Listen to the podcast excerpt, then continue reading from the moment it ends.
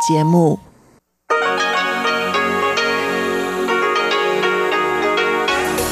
В эфире Международное радио Тайваня.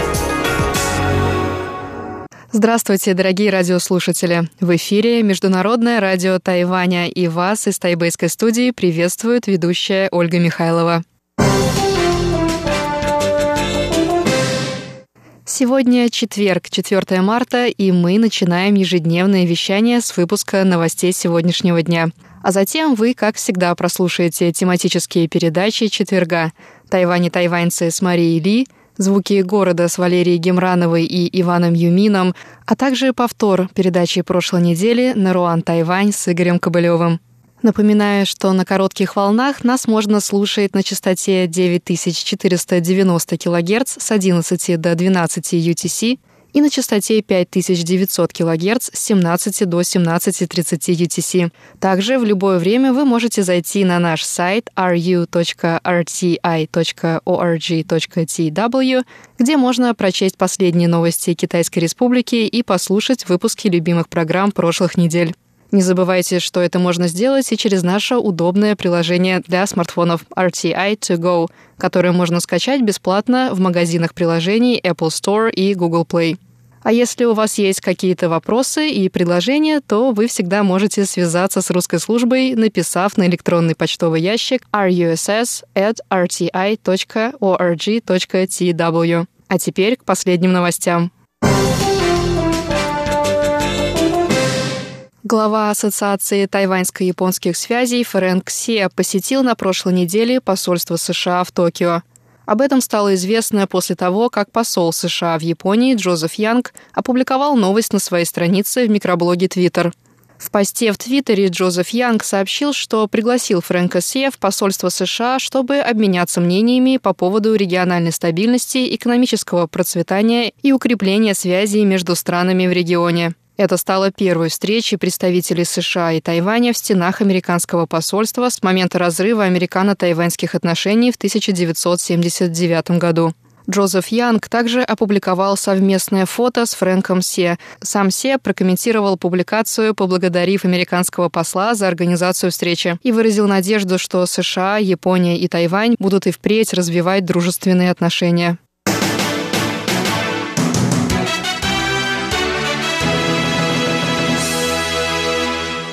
Президент США Джо Байден подписал 3 марта стратегию национальной безопасности США на 2021 год. В документе сообщается, что США останутся верны своим обещаниям и будут поддерживать Тайвань как лидирующую демократию и важного экономического партнера в регионе. Пресс-секретарь МИД Тайваня Джоан Оу прокомментировала новую стратегию США на следующий день после подписания. Она заявила, что Тайвань будет и впредь развивать тесные отношения с США – она также отметила, что Тайвань благодарен администрации президента Джозефа Байдена за поддержку, оказываемую Тайваню.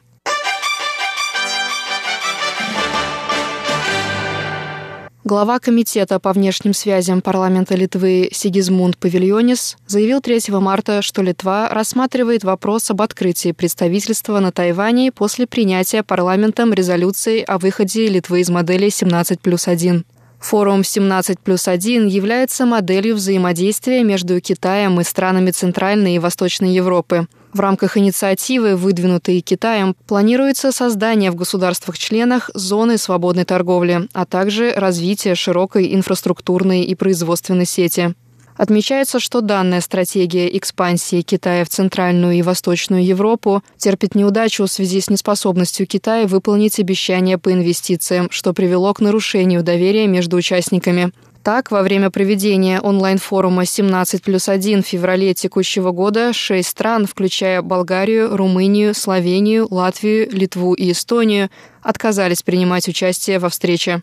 Министр иностранных дел Литвы Габриэль Лансбергес после принятия парламентом резолюции о выходе Литвы из модели 17 плюс 1 сообщил, что участие в модели практически не приносит стране никакой выгоды.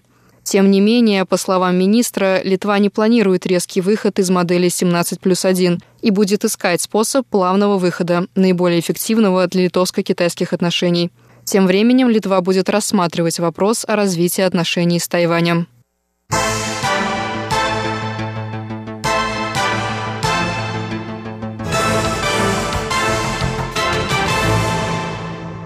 Центральный противоэпидемический командный пункт Тайваня сообщил 4 марта о двух новых завозных случаях заболевания коронавирусной инфекцией COVID-19. Двумя заболевшими оказались мужчина из Нигерии старше 50 лет и мужчина старше 20 лет, прибывший из Филиппин. Согласно сообщениям командного пункта, пациент из Нигерии является обладателем постоянного вида на жительство APRC. Он вернулся на Тайвань после посещения в Нигерии похорон. Перед возвращением на Тайвань он сделал ПЦР-тест, показавший отрицательный результат. Уже находясь на карантине, мужчина вызвал врача по хронической проблеме здоровья. Очередной тест, сделанный доктором, показал положительный результат. Пациент из Филиппин прибыл на Тайвань по рабочей визе. Во время отбывания карантина он прошел тест, который показал отрицательный результат. По окончании карантина мужчина сдал еще один тест, который показал двойственный результат – в качестве мер предосторожности мужчину госпитализировали. Два теста, сделанные в больнице, подтвердили заболевание. Общее число зарегистрированных случаев на Тайване достигло 960 случаев.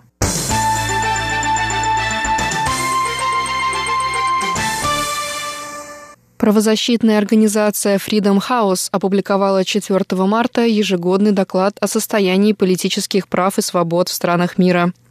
Тайвань получил 94 балла, увеличив показатель на один пункт по сравнению с прошлым годом. Таким образом, Тайвань занял второе место в рейтинге среди азиатских стран, уступив Японии, получившей 96 баллов. Рейтинг Freedom House оценивает уровень демократических свобод в 210 странах на основе двух показателей – уровень политических прав и гражданских свобод – Тайвань получил 38 из 40 баллов и 56 из 60 баллов по каждому показателю соответственно. В докладе сообщается, что с начала 2000-х годов тайваньская демократическая система проявляет высокий уровень динамичности и состязательности. За последние 20 лет на Тайване трижды произошла мирная смена власти, а уровень защиты демократических свобод населения увеличился. Доклад также отмечает высокую эффективность противоэпидемических мер на Тайване и стойкость острова перед постоянно растущей угрозой со стороны Китая. Доклад заключает, что за последние 14 лет доля свободных стран сократилась, в то время как авторитарные режимы расширили свое влияние. Китай был признан несвободной страной, получив 2 балла по показателю политических прав и 11 баллов по уровню демократических свобод. На этом выпуск новостей за 4 марта подошел к концу. Для вас его провела и подготовила ведущая русской службы МРТ Ольга Михайлова. Оставайтесь на волнах МРТ. Тайвань и тайваньцы. В эфире рубрика «Тайвань и тайваньцы» у микрофона Мария Ли. Здравствуйте, дорогие друзья! Московский городской педагогический университет, сокращенно МГПУ, был основан в 1995 году по инициативе тогдашнего мэра Москвы Юрия Михайловича Лужкова. А в 2007 году в университете открылся факультет востоковедения с кафедрами китайского и японского языков. О развитии факультета и направлениях международного сотрудничества, в которое активно, кстати, вовлечены и тайваньские вузы, мы поговорили с ректором МГПУ Игорем Михайловичем Римаренко. Игорь Михайлович – доктор педагогических наук, почетный работник общего образования. С 2017 года входит в состав Совета по науке и образованию при президенте Российской Федерации. Здравствуйте, Игорь Михайлович. Да, добрый день, Маша. Расскажите, пожалуйста, где вы сейчас находитесь? Я сейчас нахожусь на работе в, у нас называется главный корпус Московского городского педагогического университета. Университет у нас такой распределенный, он в разных частях Москвы находится, и э, у нас в общей сложности 42 здания на 38 адресах. Сегодня мне хотелось бы расспросить вас про ваш университет в целом и его сотрудничество с тайваньскими университетами в частности. В особенности это актуально в связи с тем, что у нас на Тайване на прошлой неделе наконец-то начался зимний семестр. В России-то он начался уже давно, а вот у нас в связи со всякими эпидемическими опозданиями вот только что. Так что разговор у нас будет, я думаю, актуальный и интересный, тем более, что вы бывали и на Тайване, и даже у нас на радио, и уже даже рассказывали немного о том, как развивается восточное направление в вашем вузе. И, кстати, один из создателей факультета востоковедения, профессор Владимир Анатольевич Курдюмов, также бывал у нас на радио, и вообще он сейчас находится на Тайване, и мы тоже планируем пригласить его в одну из ближайших наших передач. И тут я хочу напомнить, что в первый год работы факультета на китайское направление было набрано 35 студентов, а сейчас их в общей сложности уже более 600. Ну, по этим цифрам уже видно, что работа была проделана огромная, с учетом того, что университет у вас довольно молодой. И хотелось бы узнать, как это все происходило, почему был создан этот факультет, как он развивался. Смотрите, Маша, у нас за последнее время, за последние 12 лет прошла реорганизация. У нас из 20 э, с лишним факультетов создано 11 институтов. Они укрупнились. Так вот, направление восточных языков вошло в Большой институт иностранных языков, который ну, вот, заботится не только о подготовке педагогов, но и в целом о лингвистике, о филологии, о культурной коммуникации, об этих направлениях. Но, собственно, почему мы стали так активно усиливать восточное направление? Потому что, с одной стороны, это случилось в системе образования. Наш вуз изначально создан был для системы образования в 1995 году, когда нас придумали, когда учредили наш университет. И это сделало правительство Москвы. В Москве не хватало 5000 учителей. Это гигантское количество.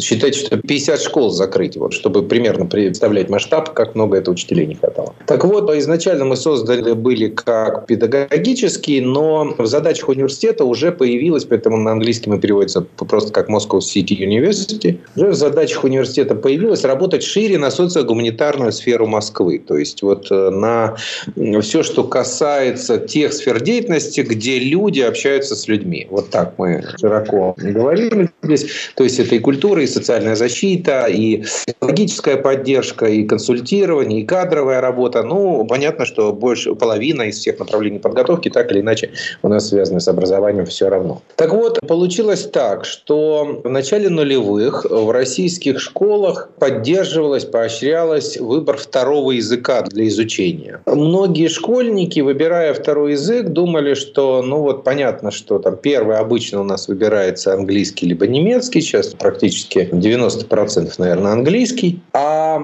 второй язык, вот тут уже стали думать, что, ну а почему это обязательно, как вот раньше было там испанский, итальянский, французский, может быть второй язык это вот собственно какой-то восточный, например, китайский язык. Да? Китайский, японский. Сейчас, кстати, мы ведем переговоры, чтобы с 2021 года открыть корейский. Ну и вроде бы откроем. Думаем, что откроем, да. Так вот, спрос на это возник. Сначала возник как на второй язык, потом зачастую вот несколько школ наших партнеров так э, углубились в преподавание китайского языка, что для многих детей он стал первым, собственно. И вот, собственно, упомянутый Владимир Анатольевич Курдюмов был одним из основателей экзамена ЕГЭ по китайскому языку. Ну, там, там большая команда, она менялась. Потому что если есть ЕГЭ, то значит этот язык можно сдать как один из иностранных и вот, собственно, как бы соблюсти необходимое число экзаменов по ЕГЭ. Там же есть требование, что не меньше трех. И вот э, постепенно китайский язык перестал быть ну, только лишь вторым языком, то есть для многих он стал первым. Ну, например, классе, где училась моя дочь, там, так сказать, ее ровесник, он решил специализироваться по китайскому языку и успешно сейчас в этой области работает. То есть это вот э, стало обыденным для некоторых школ Москвы, которые как-то вот сделали на это ставку. Соответственно, и к нам возник спрос, что тоже надо расширять обучение китайскому языку. И вот э, также подтянулся японский, вот как я уже сказал, думаем над корейским, но потребности, конечно, они шире, они не только заканчиваются ограничиваются системой образования, потому что многие компании, несмотря на то, что глобальный язык международной коммуникации английский, предпочитают, чтобы их сотрудники, чтобы их персонал все равно владели и восточными языками, помогали им как бы более глубоко, более неформально общаться с партнерами. Общаться с партнерами, сказал Игорь Михайлович. У нас связь по скайпу время от времени прерывается. Удивительно в этом смысле то, что многие школы, которые начинают обучение китайскому языку, не совсем представляют себе, что значит китайский как второй. Потому что китайский как второй язык перетянет на себя ресурсы и первого языка, и родного языка. И, наверное, это и происходит в результате. Абсолютно правы, да, в ряде школ именно происходит, потому что собирается команда, собирается какой-то коллектив, который в этом заинтересован. Потом уже начинают поддерживать выпускники школ, и какая-то группа в школе очень этому привержена становится. Ну, то есть первоначально вашей задачей было просто обеспечение школ достаточным числом преподавателей, в частности, китайского языка, на который возник такой высокий спрос.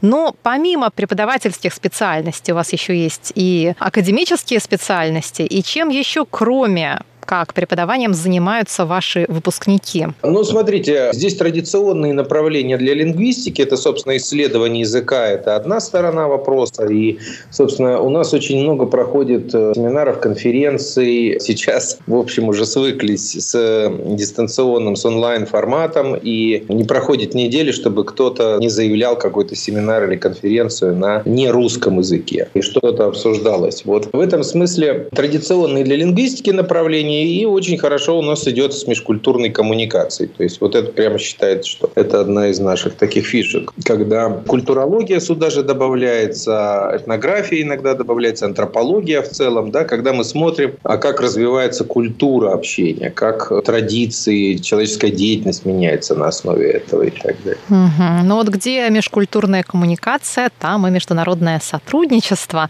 И мы уже упоминали, как вы приезжали в составе делегации в 2017, это уже 4 года назад, к нам на Тайване. Я также знаю, что ваш университет поддерживает тесные связи со многими тайваньскими вузами, более десятка, насколько мне известно. Вот расскажите нам, пожалуйста, о том, по каким направлениям, помимо очевидных там обмена студентами, вы сотрудничаете, вот в частности, с нашими тайваньскими вузами. Ну, смотрите, нам здесь очень помогает Тайбейско-Московская координационная комиссия в Москве, и мы постоянно встречаемся с коллегами, что-то обсуждаем. Обсуждаем не только, собственно, вопросы нашего сотрудничества, что в первую очередь, да, но нам интересно порой поговорить с точки зрения вообще, какие тренды в развитии науки, технологий, международной коммуникации здесь есть. Потому что коллеги также активно, как и наши международные подразделения, наш международный отдел, изучают все, что происходит в мире.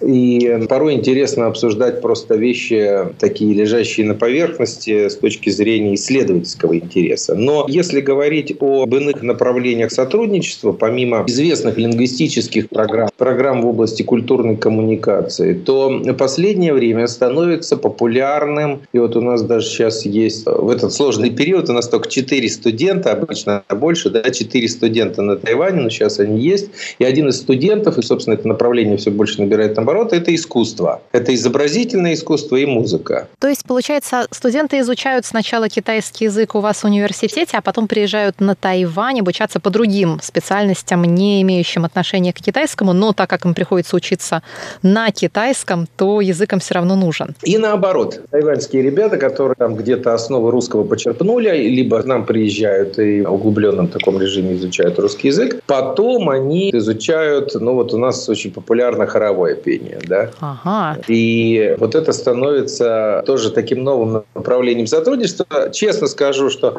для нас в некоторой степени неожиданным, но у нас просто несколько хоров, и они, в общем, такие именитые хоры с э, различными европейскими лауреатскими статусами, и не только европейскими, они тоже ездят э, в Китай, и для них это такая честь предложить программы и для и китайских студентов, для острова Тайвань. Вот это вот все очень интересно для них. То есть тайваньские хоровики приезжают к вам учиться пению. Есть, да, примеры, когда Здорово. приезжают. Ну, тут уже, знаете, тут вот как сейчас в дистанционном формате не всегда э, это эффективно получается. Тут живое включенное участие необходимо. Ну, конечно, и как раз я хотела вас спросить о том, что сейчас, когда все замерло в этот такой странный пандемический год, как вы с этим справляетесь? Как вы продолжаете сотрудничать с зарубежными вузами? Как вообще переводитесь вы на эти дистанционные рельсы? Как это проходит? Болезненно, безболезненно? Справляетесь ли вы? А может быть и преимущества какие-то находите? Вы знаете, сейчас, если про Тайвань говорить, то сейчас уже идет анкетирование студентов в Тайване, и мы надеемся, что ну, 10-20 человек при благоприятной эпидемиологической обстановке за лето мы наберем для обучения в дальнейшем э, на наших программах непосредственно из Тайваня. Ну, надо сказать, что вот сейчас многое будет зависеть от того, как себя поведет вакцина по отношению к мутациям вируса. Да. Пока по тому, что в России, по тем данным, которые мы видим в России, пока вроде бы устойчиво положительно влияет. То есть вакцина предохраняет и от мутаций. Но вроде бы пока мы статистику внимательно смотрим каждый раз и по университету она сейчас снизилась три с половиной раза по сравнению с ноябрьскими и декабрьскими показателями. То есть у нас болело там порядка 300 человек в университете, сейчас менее 100. Это дает надежду, что постепенно эти показатели к лету уменьшат. Ну, а в принципе, вы были бы готовы полностью перейти на дистанционку или учебный процесс пришлось бы прервать? Вы знаете, у нас это уже было. Мы полностью переходили на дистанционку весной и осенью. Нам тут повезло. Вот почему нас считают некоторыми... И даже, знаете, ко мне иногда приходят родители э, студентов и студенты выяснять, не являемся ли мы какими-нибудь гикнутыми по поводу дистанционки. Что вот мы как бы такие вот ее большие сторонники. Мы говорим, что нет, мы не большие сторонники. Просто нам действительно повезло с тем, что все инструменты дистанционной работы, которые закупались вузами, вузы тратили значительные деньги, там десятки миллионов рублей, для нас были предоставлены заранее, там, три года назад еще, правительством Москвы, поскольку мы учреждены Москвой, весь пакет каждым там своим логином, паролем для каждого студента Microsoft Teams, это такая гигантская система дистанционного обучения, значительно мощнее, чем ну, пресловутый Zoom там, да. Почему мощнее? Потому что там не только занятия можно проводить, но и много средств обратной связи, разбиения по группам, анкетирования всякие разные. Можно сосредотачивать видеоматериалы, планировать учебные занятия, вести планировщики событий, накапливать материал. Ну, то есть там много всего есть. Это такая навороченная штуковина. С моей точки зрения, даже избыточно навороченная, что иногда дезориентирует пользователя. Но, тем не менее, она есть. И вот э, с весны мы, собственно, начали ей активно пользоваться. Все студенты имели свой логин, пароль, доступ, свое расписание, свои материалы и могли там экспериментировать. Вот, кстати, упомянутые нами хоры, они вдруг начали петь во всем этом. Да? Это вам не очень отзывается, потому что я все детство пропела в хоре Виктора Попова, Гостелерадио. Mm. Да, поэтому я попробовала представить, что это значит петь в хоре в Зуме, но не смогла. Удивительное открытие пандемии, но с другой стороны, это тоже какое-то такое позитивное явление. Мы не сдаемся, мы будем петь во что бы то ни стало. В Зуме, так в Зуме. Знаете, наши хоровики даже говорят, что это особая технология петь веб-конференц-связь, потому что они там заранее как-то партитуру рассылают, какие-то там парные репетиции есть, э, какие-то есть групповые репетиции, а потом все это постепенно складывается в большой хор, и уже когда мы видим вот это произведение хоровое, исполненное в зуме, это не импровизация, а это тщательно подготовленное событие. Игорь Михайлович, в заключительной части нашего интервью хочу расспросить вас о вашей поездке на Тайвань, еще не в таком далеком 2017 году. Где вы успели побывать? Какие вузы посетить? С кем общались? Нашли ли вы для себя что-то полезное в здешней системе образования, что вы могли бы, а может быть, уже и применяете в вашем университете? Вы знаете, это была очень интенсивная и очень интересная поездка. Там была как-то очень разумно составлена программа, потому что мы просили, ну, как бы посмотреть и вузы, и систему общего образования тоже, потому что, ну, вы знаете, что половина у нас специальностей связаны с школой, с педагогикой. И нам интересно было вот это вот партнерство посмотреть, равно как и тесное партнерство университетов и города. В одном из университетов мы видели специальный корпус, специальное здание, в котором обучается 14 тысяч жителей Тайваня.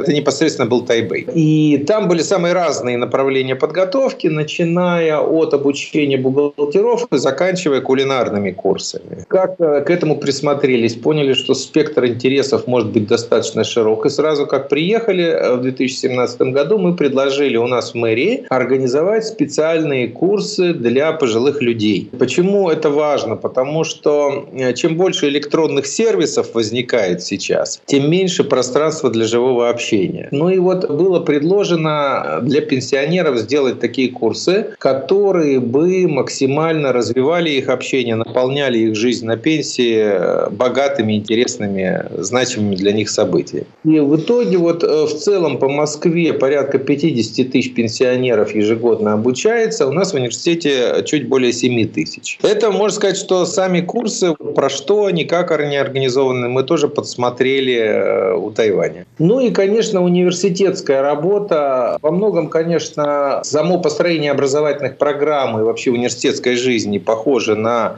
американскую систему бакалавриат, магистратура, PhD и дальше соответствующие форматы обучения. Но надо сказать, что и в России давно участвует в Болонском процессе, и вы знаете, тоже у нас есть программа бакалавриата, в основном теперь уже программа бакалавриата, магистратуры и э, аспирантуры. Ну вот э, для нас, конечно, интересна повестка исследовательская, потому что что изучают в тайваньских университетах, сравнить с тем, что изучают у нас. И надо сказать, что обмен различными идеями по проведению исследований, ну вот применительно к изучению языков, это лингвистика, межкультурная коммуникация, технологии преподавания, вот это, ну, что называется, на повестке дня. Мы очень активно обмениваемся с коллегами. К тому же мы обсуждали разные разные вопросы возрастной психологии с тайваньскими коллегами на Тайване. Я прочел лекцию тогда на Тайване по культурно-исторической концепции Льва Семеновича Выгодского. Это один из самых известных возрастных психологов в системе образования. Его также хорошо знают на Тайване. И мы обсуждали, а у нас работают потомки Льва Семеновича Выгодского. Я рассказывал, как эта система устроена сейчас, как она связана с образовательной политикой, что конкретно она меняет в школах. Получается для обеих сторон такой познавательный процесс. Ну, это, я бы сказал, что это постоянный процесс. Вот одна из делегаций, которая нас посещала, она, например, особое внимание уделила физкультуре, подготовке спортсменов, подготовке тренеров. И была поездка по некоторым московским объектам, как это делается. Для тайваньцев это тоже интересно. Изучить, каким образом ведется спортивная подготовка. Сейчас там очень много нового оборудования, различного рода тренингов, таких, когда фиксируется там состояние спортсмена, выделяются наиболее слабые группы мышц, сильные группы. Вот гигантское пространство с этими компьютерными наварами, каким образом эффективнее построить тренерскую работу. Вот еще одно направление сотрудничества, которое вот возникло уже после нашего визита на Тайвань с коллегами из э, тайваньских университетов. Я открою вам небольшой секрет. Я преподаю парт-тайм в Университете китайской культуры, который был первым, кажется, вузом, наладившим э, связи с вашим университетом. И многие мои студенты обучались в Московском городском педагогическом университете и вернулись оттуда с самыми теплыми, приятными воспоминаниями. Ну, это хорошо, если так. Э, дело в том, что мы сейчас планируем к осени открыть новую гостиницу для студентов из Тайваня в том числе, которая в два раза больше, чем та гостиница, которая у нас есть сейчас, и более удобно расположена недалеко от эм, пересадочного узла «Ботанический сад». Сейчас это большой такой пересадочный узел. Из него проще добраться в разные районы Москвы, чем из прежней нашей гостиницы. Мы надеемся, что это поможет студентам больше времени отдавать учебе еще больше интересоваться И больше гулять по городу. Ну, в том числе, да. Игорь Михайлович, большое вам спасибо. Напоследок а, дайте какое-нибудь напутствие тайваньским студентам, которые, возможно, мы очень надеемся, несмотря ни на что, смогут приехать в Москву учиться у вас. Я думаю, что основное основное напутствие – это ничего не нужно бояться. У нас очень много интересного. И Москва действительно – это такой э, центр, где можно можно почувствовать, каким образом восточная культура и западная культура влияют друг на друга и взаимообогащаются. Потому что на Москве причудливым образом переплетено и то, и другое. Мы видим здесь очень интересные заимствования из азиатской культуры, из европейской культуры. Москва – большой глобальный город. И вне зависимости от того, понравится им учиться или не понравится учиться, культурная жизнь уж точно стопроцентно их заинтересует, им все это понравится. Еще раз огромное вам спасибо за такой интересный рассказ. И мы еще не прощаемся с вашим университетом. В будущих выпусках мы еще планируем пообщаться с вашими коллегами и студентами. Напоминаю, что сегодня в передаче «Тайвань и тайваньцы» с нами был ректор Московского городского педагогического университета Игорь Михайлович Ремаренко. Игорь Михайлович, спасибо и всего доброго. Спасибо, всего доброго.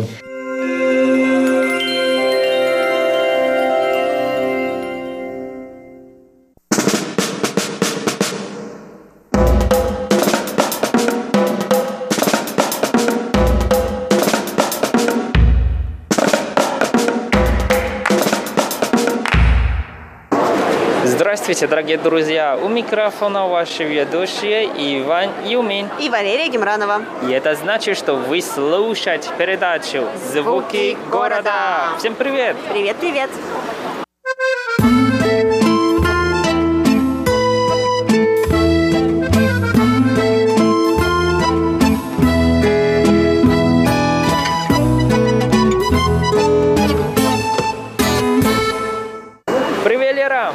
привет! Ванюш?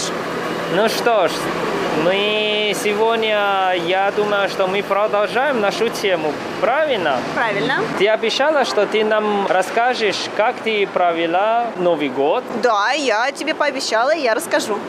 Я жду. А, в смысле ты меня ждешь? А кто меня пообещал отвезти на чашечку чая с э, клетками, с местными? Мы уже поедем туда. Ты готова? Я всегда готова. Ну все, поехали.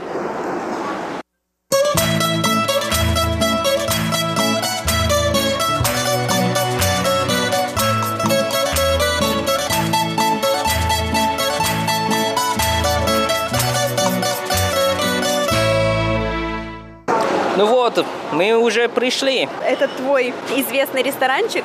Да, я искал по интернету, оказалось, что этот ресторан очень известный и достаточно старый. На вывеске написано «Чоунян Тангюэн Шуанмай Да, вижу. А ты не понимаешь, что это значит? Это значит, что у них будут какие-то тангюэн в алкоголе. Да, вот это их э, самые особые блюда. А, хорошо, ладно. Я думаю, мы с тобой попробуем еще.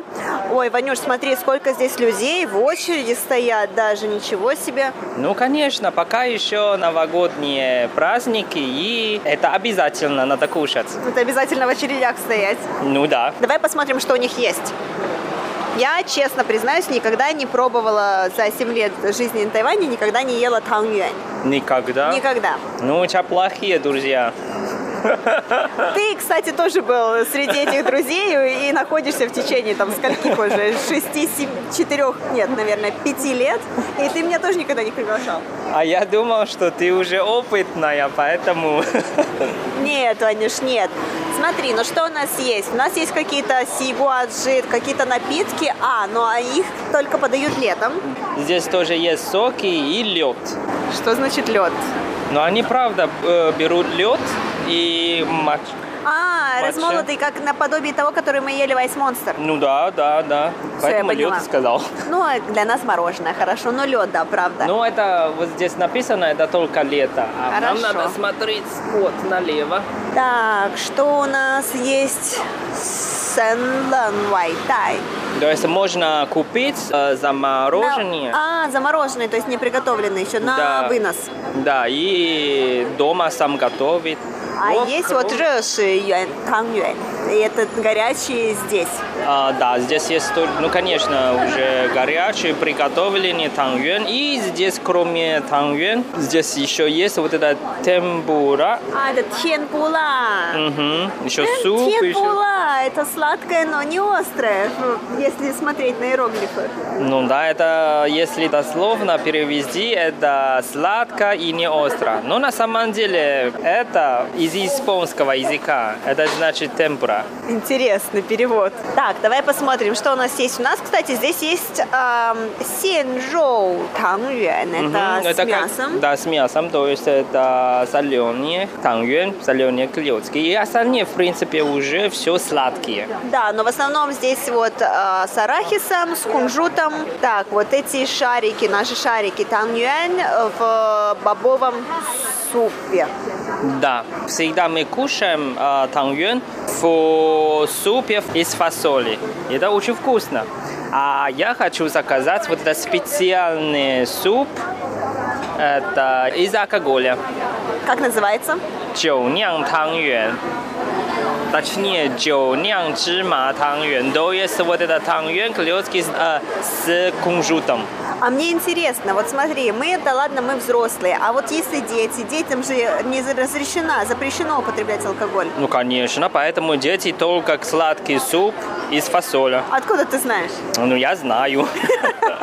Хорошо, а я... Еще надо говорить, а. что здесь тоже очень специальное блюдо. Нам обязательно попробовать надо вот это сухие сухие тангюэн или сухие муаджи. А, это те, которые не в супе, наверное. Да.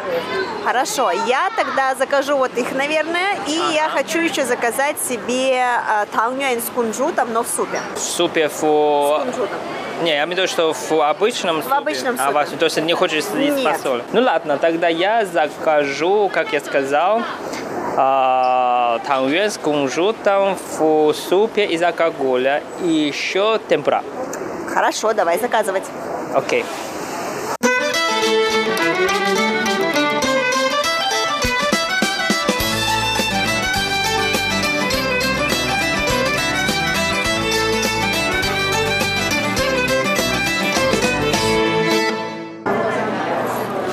Вань, как много здесь людей все-таки. Ну, конечно, я же сказал, это известный ресторан, в котором продается великолепные и самые вкусные клетки. А ты здесь когда-нибудь сам бывал? Нет, но с тобой. Откуда ты тогда знаешь, что они здесь самые вкусные? Но интернет же, интернет. В интернете ты можешь найти ответ на любой вопрос, правильно? Ну, Да, конечно. Хорошо. А, ну что, Ванюш, мы сейчас пока что ждем, когда нам принесут наши шарики. А, на самом деле мы их называем постоянно клетками, но это не, это не те самые клетки, которые мы едим в России и, в принципе, которые существуют в Европе. А наши клетки, они изготовлены из муки и яиц. Я имею в виду те клетки, которые мы едим в России или в Европе, в странах Европы. А здесь же это больше напоминает такие шарики, из, э, изготовленные из клейкой рисовой муки. И вот они находятся тоже в супе. Э, В общем, есть два вида, правильно я понимаю? Один вид это тот, который в супе, так называемый тангюэн. А есть те, которые обычные, то есть юаньсяо, которые не в супе. А, ну, в принципе, и до, и до в супе. Но просто здесь есть два варианта. Либо сладкий суп, а либо соленый суп. И даже клетки сами можно делать сладкий или соленый.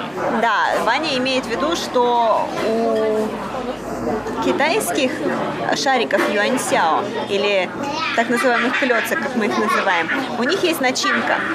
А, и эта начинка разнится, но самая популярная начинка, если я не ошибаюсь, это кунжут, это арахисовая начинка. Да, да. А что еще есть? Скорее всего, вот это два базовые начинки. И если соленые клетки, внутри уже мясо, э, уже мясо, уже креветки и даже овощи. О, ничего себе! Но самое главное, что с, это сладкий суп всегда суп фасоли. То есть сейчас ты увидишь, что вот это, это красный суп, это фасоль. Фасоль, она же соленая. Мы, вот, хорошо, я понимаю, что на Тайване вы пьете часто, у вас есть хунтоу ча, то есть это чай из красных бобов, или люйтоу ча, это чай из зеленых бобов. И для вас это сладкое, и для вас это, бобы это, в принципе, сладкое блюдо, это сладкий десерт. Для нас, в нашем понимании, бобы это всегда соленое. Это всегда то, что мы едим, либо с, мы кидаем это в борщ, то есть у нас есть суп с фасолью, у нас есть борщ с фасолью, у нас есть другие разные блюда тоже с фасолью или с бобами, но мы не едим их никогда в качестве десерта. Ну, значит, сегодня будет тебе открытие. Что это такое, Ваня? Ну, мы же заказали тембра. Это тембра. А, это вот оно и есть. А почему оно выглядит как будто тофу? Ну, здесь все есть. И тембра, и дофу, и еще редис. Вот смотри, редис. И кровь. А, ну да, кровь семья, но я не буду кушать. Вот это твой чинтang юэн, О, интересно, надо попробовать. Вань, а вы суп тоже едите? Ну, то- точнее, пьете? Или его можно не пить? Извини, но у тебя же просто горячая вода с клетками. Ну, я думал, я не знаю, сладкий или не сладкий. Но если сладкий, конечно, пьем. Ванюш, у меня двоякое впечатление об этом блюде. С одной стороны, я очень люблю кунжут. И мне очень нравятся начинки из кунжута, это правда. И здесь кунжут великолепный, он сладкий в меру, а, он достаточно мягкий, вкусный, в общем. С другой стороны, а, я ожидала, что сама, вот, само тесто будет тоже сладкое. Ну, то есть, как бы я думала, что у него хоть какой-то вкус будет. Неважно какой, но там солененький, сладкий, в общем, хоть какой-то вкус у него будет. А оно абсолютно безвкусное. Ну да. Абсолютно безвкусное тесто. и Ну плюс да. ко всему оно, оно реально вот из клейкого риса, то есть постоянно оно тянется и жуется, как, как мармелад. Но при этом всем оно безвкусное. И поэтому такое ощущение немного, что оно... ты устаешь его жевать, потому что вкуса у этого теста нет. Я же сказал, поэтому часто мы с э, сладким супом. Ну, сейчас скоро, я думаю, скоро будет мой вариант. Ты тоже можешь попробовать. Хорошо. Но кунжут, правда, очень вкусный. Безусловно. А как твоя темпура? Вкусно, конечно. И тоже есть вот это доуфу, редис. Ну, я думаю, что сначала соленый, потом сладкий лучше. Хорошо, хорошо. Вот смотри, у нас еще, я еще специально заказал для тебя, это сухие тангюэн. М, а с чем это, Ванюш? Какая начинка? Тоже кунжут. Даже кунжут. Да, и снаружи жареный, мне кажется, это арахиса. Хорошо. Сейчас попробуем. Ваня, видимо, был очень голодным. Он буквально за две минуты за две минуты слопал свою темпуру. И сейчас забрал у меня мои тангюань. Начал есть мои шарики с кунжутом. Ну как, Вань, тебе?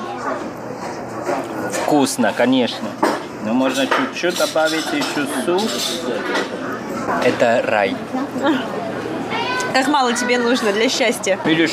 О, черный, черный кунжут, вкусный кунжут. Вижу. А я тут пробую на самом-то деле сухие тангюань, то есть которые не в супе, а которые вот были обжарены в арахисе. А, И мне попался с, од- э, тангюань с, арахисовой начинкой. Это божественно вкусно. И мне вот такие нравятся даже больше, чем в супе, потому что у них хоть какой-то вкус есть вот э, в силу того, что они были обжарены в арахисе. Потому что в супе, правда, вот само тесто, оно очень безвкусное. Ой, Вань, что это пахнет? Я понять не могу. Алкоголем запахло. Это что? Я специально для себя и для тебя заказал вот такой несказуемый суп. Это суп с э, алкоголем. А, что за алкоголь, Вань? Напоминает по вкусу, по- точнее, не по вкусу, а по запаху, потому что я еще не пробовала, но напоминает по запаху водку. Ну, как китайская водка, да? Да-да-да. то она сказала, что это алкоголь сделан из клейкого риса.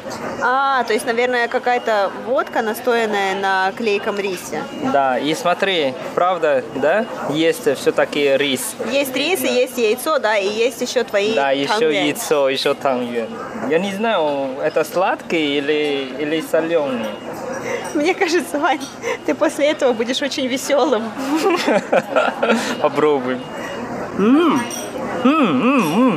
Вкусный алкоголь.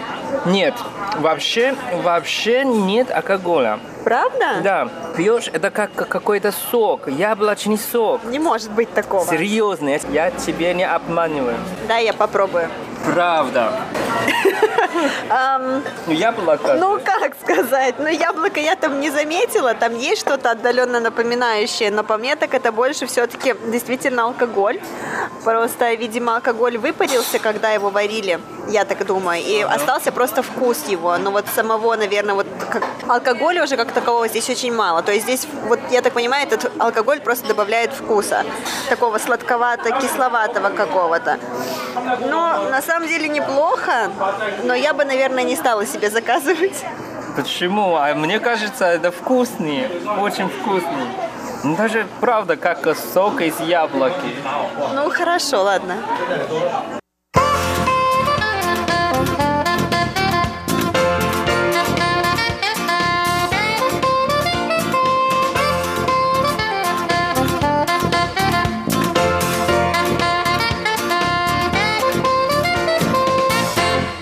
Дорогие друзья, сегодняшняя передача подошла к концу. Надеемся, что вам понравилось. С вами были Иван, Юмин и Валерия Гимранова.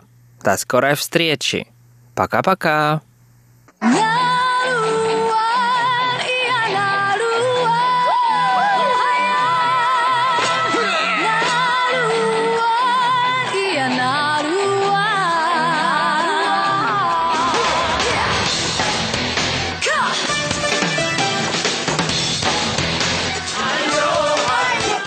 Добрый вечер, дорогие радиослушатели. В эфире передача «Наруан Тайвань» и с вами ее ведущий Игорь Кобылев. В сегодняшнем выпуске нашей передачи я предлагаю вам послушать сборник песен под названием «Голос низших слоев тайваньского общества». Название этого альбома звучит немного грустно, однако это всего лишь песни тайваньских рабочих, в основном на миннаньском языке, или, как его называют на Тайване, тайваньском языке. Я думаю, все уже знакомы с этим языком, потому что в прошлых выпусках мы не, не раз слушали песни на этом языке. Но для тех, кто слушает эту передачу впервые, я поясню, что минайский язык считается диалектом китайского языка или одним из языков китайской языковой группы. Он весьма сильно отличается от э, стандартного китайского, который учат э, обычно на курсах китайского языка, в университетах и так далее. Это различие между ними, пожалуй, даже превосходит э, взаимное различие между разными славянскими языками. Говорят на нем в основном на юге Китая в провинции Фудзянь, а также на Тайване. Впрочем, на Тайване говорят на нем в основном только пожилое население и на юге острова, а также, в принципе, люди с меньшим достатком. Впрочем, в последнее время существует некоторое движение за возрождение этого языка на Тайване. На нем сейчас записывается много песен, есть телепередачи, а также он широко используется в политике, правда, в основном в виде слоганов. Также довольно занимательно, что большинство китайских ругательств, использующихся на Тайване, происходит именно из тайваньского языка. Ну а мы тем временем вернемся к нашему альбому. В нем собраны записи песен различных представителей рабочего класса Тайваня. Первого такого представителя зовут У Усюн, и свои песни он сочинил сам, как музыку, так и слова. Живет У Усюн на юге Тайваня в городе Тайнань. Первая песня называется «Мохнатая песня». В ней поется о различных видах меха, перьев и прочей материи животного происхождения.